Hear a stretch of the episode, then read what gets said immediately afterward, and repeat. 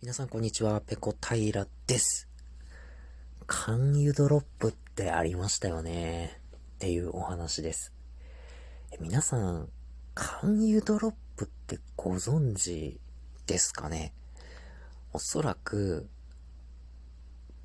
知っている方は、小学校の時とか食べてたんじゃないでしょうかね。あの、肝油ドロップって、平べったい、えー金属製の缶に入った、なんて言うんですかね、グミみたいな食感の甘い食べ物なんですよ。えー、表面が、えー、ちょっと白っぽいような、クリーム色っぽいような、硬くてザラッとしててですね、えー、口の中に入れて舐めてると、あのその表面が溶けて、えちょっととろっとぬるっとした、えー、なんとも言えないグミみたいな、えー、食感の、まあ、お菓子っていうか、えー、まあ、そんな食べ物があったんですよ。で、僕これよくですね、小学校の夏休みに食べてた記憶があって、確か夏休み始まる前ぐらいに学校の方で注文取るんですよ。で、まあ、1缶とか2缶とかお金を出して買って、それをですね、夏休みに1日2粒まで食べていいっていうことで、夏休みですね、あの、地域の公民館みたいなところで、ラジオ体操をやってたんですね。その、地区の小学生たちが朝集まって、えみんなでラジオ体操をすると。で、そのラジオ体操カードみたいなのがあってですね、えー、そこに、えー、その自治会の担当の人の、えー、ハンコをもらうんですよ。シャチハタで、はい、今日は出ましたねって言って、えー、ハンコをもらって、で、それで朝ですね、えー、ラジオ体操して家に帰ると。で、家に帰ったら朝ごはん食べて、えー、母親がですね、えー、肝油を出してくれるんですよ。これなんか栄養がありすぎるとかって言って、えー、子供1日2粒までって言われてたんですよね。でもこれね、タンスの奥にしまってあったんですよ、当時。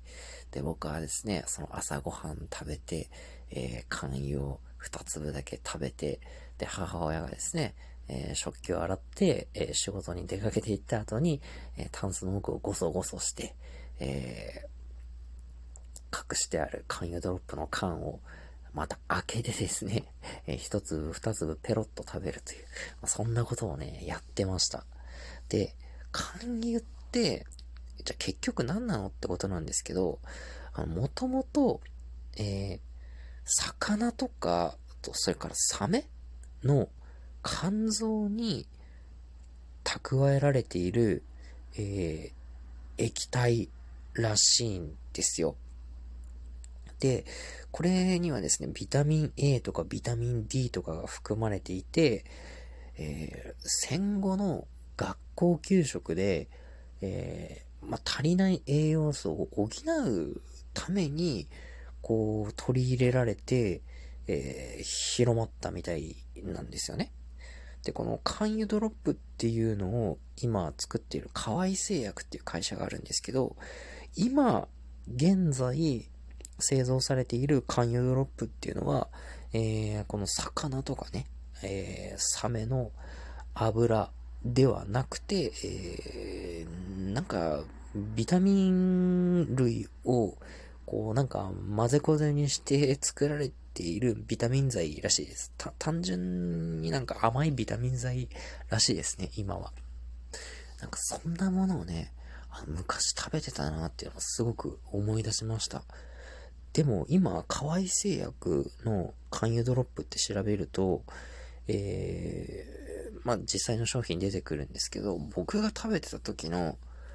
あの、缶のデザインじゃないんですよ。結構変わってるみたいで、今までに。僕が小学校の時食べてたやつはですね、えっ、と、白とピンクのデザインのパッケージだったんですよ。でも今だとなんかピンク色とか緑色とか、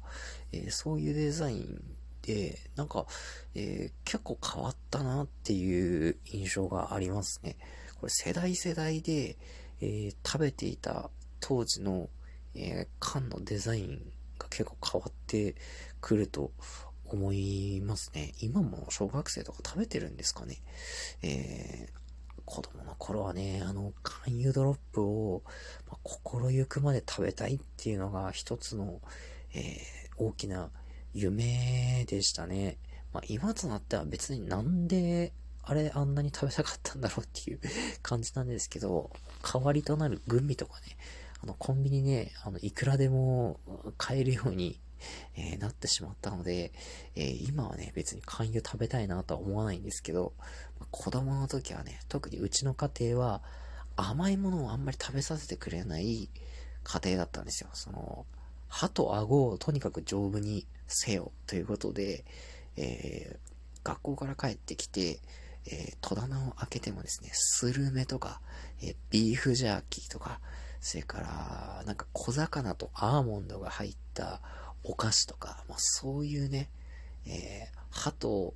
顎と骨を丈夫にするようなものばっかりがおやつに出されてたんで、このたまに食べるね、肝油とかがね、本当に楽しみだったんですよね。まあ今はね、えー、勧誘一日何粒で、何粒でも誰に咎められるわけでもなく食べることが、えー、できますけど、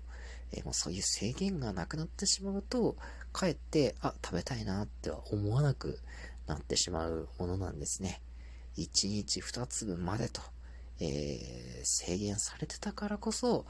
あの当時あんなに毎日楽しみに、えー、関与を待ちわびていたのかもしれません。えー、久々にね、思い出した勧誘ドロップの話を今日はしてみました。はい、今日の配信はここまでです。次回やれたらやります。それでは、ペロンペロン。